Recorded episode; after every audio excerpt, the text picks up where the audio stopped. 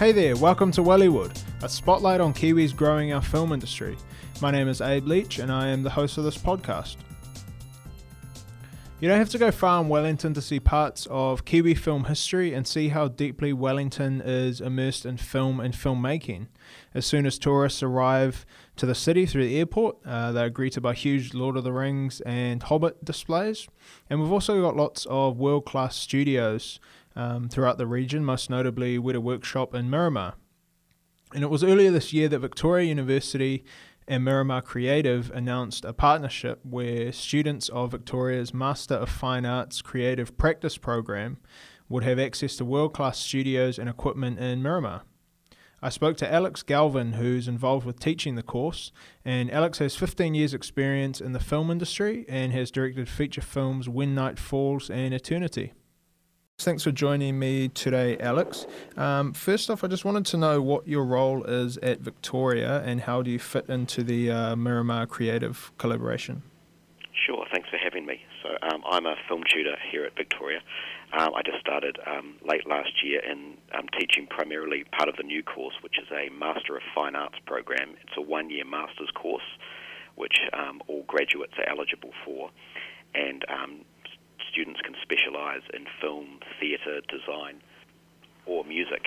And um, they, they take a variety of classes for those, but they also specialise in some areas. And I'm teaching part of the film specialty courses for that, which is in film production. So my background is very much in film production. So that's what I'm teaching there. And um, the Miramar uh, space is currently being built, and from late 2017 uh, will be our master's program will be moving into that facility. Awesome. So has the class started already? Are the, are the students already yes, in? Yes, we um, we only take 15 per year for film, and it was very competitive. We had uh, over double that apply, not just from New Zealand but from overseas. And we've got uh, 15 fantastic students, and they started um, just a few weeks back at the uh, beginning of March. So um, no, they're fully into it now. They're already making some films, and I've got a class with them later this morning. Awesome, awesome. That's really uh, exciting for them. Um, so when the um, the the studio space is open, um, can you just give me an idea of what kind of equipment the the students will have access to, and you know what kind of technology they'll be using? Sure. So basically, um, we're going to have at least two major studios built there. Um, so um, in filming can be done in that in those areas. There'll be a green screen, there'll be white screens, there'll be uh, editing um, suites, there'll be sound recording facilities, a mixing studio, a foley room. There'll also be offices for the students so they can actually work there, um, some social areas. Um, so a whole range, basically um, a full production uh, for post and filming can be done in the facility and will be really great being out there, having access to uh, hopefully a lot of guest tutors and a lot of really great people from the industry that are just on the doorstep there. Yeah, awesome. Uh, one one of the best things I guess about that is they have access to you know world class technology that um, that a lot of the Miramar studios use, but then also they can rack the brains of some of the uh, you know successful filmmakers out there. That's very much the hope, yes, um, and uh, obviously with uh, Jamie Selkirk, who um, his building has been very supportive of that. So um, we're really hoping that we can, you know, and this is something that we think will continue to grow is working with so much, so many of the great people and talent out in the Miramar area. So yeah, I guess at the end of the um, near the end of the year, the majority of the work will be take, taking place out there, right? Uh, that's correct, yes. Yep. So, and from, from next year onwards, the students uh, will all be out there for um, all of the film related areas. But it's not just film that's been based out there, um, the music students will also be out there for film composition and some of the design students as well. So, it's going to be a real hub of a lot of you know, key talents and areas where the students can get to mix in that. But they'll also be doing some classes back at the Kelburn campus as well. So for the students, it will be a bit of a mix, but for all of their film-related areas, it will be in the new space out in Miramar. Um, so we've sort of, I also should have said, sorry, that we've also got a lot of camera gear out there, lighting, so full production gear as well will be available out there. You just touched on some of the other students doing, um, you know, musical co- compositions and things like that for um, the films. Uh, mm-hmm. will a lot of the students be working together to, you know, make like a quite a big feature or, or something like that? You know. Uh, they won't be doing a feature, but um, the aim is, is that I'm sure that um, they're making connections that they'll be able to do that soon after they leave. But we do really um, push a lot of collaboration, and all of the students do um, their own project, which is called a 590 project, um, in their third semester.